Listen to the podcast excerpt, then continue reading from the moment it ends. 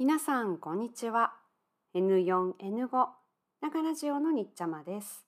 ここでは N4 と N5 の文法や言葉を使って話します。さあ今日も一緒にながラジオ始めましょう。お元気ですか？10月になりましたね。今朝はとても涼しかったです。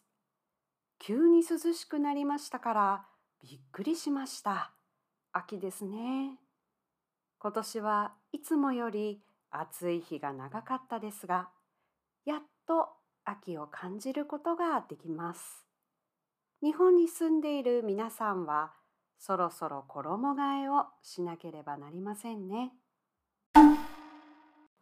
さて前私はラジオで新しい勉強を始めると言いましたね。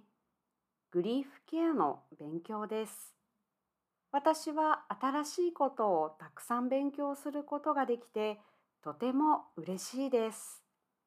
その中で私は時薬という言葉を聞きました。薬の言葉を多分あなたはもう勉強したかもしれません。風邪をひいたら薬を飲みます。頭が痛いとき薬を飲みます。それは薬です。時薬の時は時間の意味です。勉強するとき、ラジオを聞くとき、時を使いますね。時薬時間の薬どういう意味ですか？今日は時薬について話します。あなたは失敗したことや大好きな恋人と別れてしまったことなど悲しい経験がきっとあると思います。そんな時あなたはどうしますか？元気になるために友達とカラオケへ行ったり、おいしいものを食べたり、たくさん泣いたり、いろいろな方法がありますね。でも、その方法じゃなくて、時間が経つのを待ちます。悲しいことがあって、それから1年、2年、時間が経つと、元気になることがあります。この場合、時間は薬のようですね。時薬はとても悲しいことがあっても、時間が経ったらきっと大丈夫、元気になりますよのような意味があります。私がこの言葉を前ドラマで知った時いい言葉だと思いました。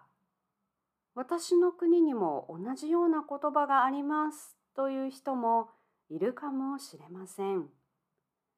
時間がいつか全部 OK にしてくれます。そのようなことはよくあると思いました。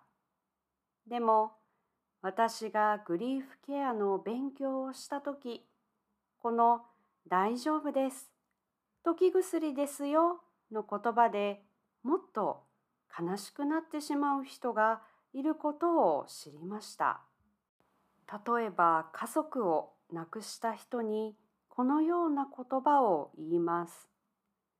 もう3年も経ちましたよ。元気を出してください。時薬ですよ。大丈夫。だんだん元気になりますよ。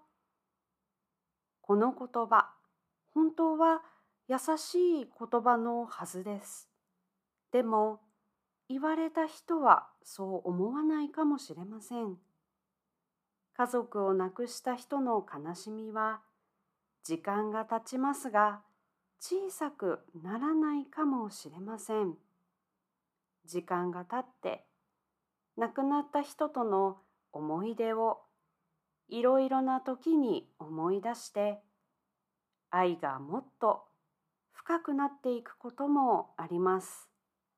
もっともっと悲しみが大きくなることもあります。もちろん時薬の言葉が役に立つ人もいます。でもみんながそうじゃないことを私は知りました。時々言葉はとても難しいですね。私は例えば友達が悲しんでいたら元気にしてあげたいと思います。でも気持ちが上手に相手に届かないこともあります。私は日本語の先生をしていますから文法が正しいかどうかについては多分普通の日本人より気をつけていると思います。でも文法が正しいだけじゃコミュニケーションがうまくできないこともありますね。文法が間違っていても気持ちが届くこともあるかもしれません。言葉は本当に面白いです。私はこれからも言葉についてたくさん考えたいと思います。今日は時薬についてお話ししました。時薬と言ったり、日にち薬と言ったりする人もいるようです。あなたの国にも同じような言葉がありますか？教えてくださいね。今回の話で使った言葉は概要欄にあります。自分で勉強するとき使ってくださいね。それではまた。素敵な一日を。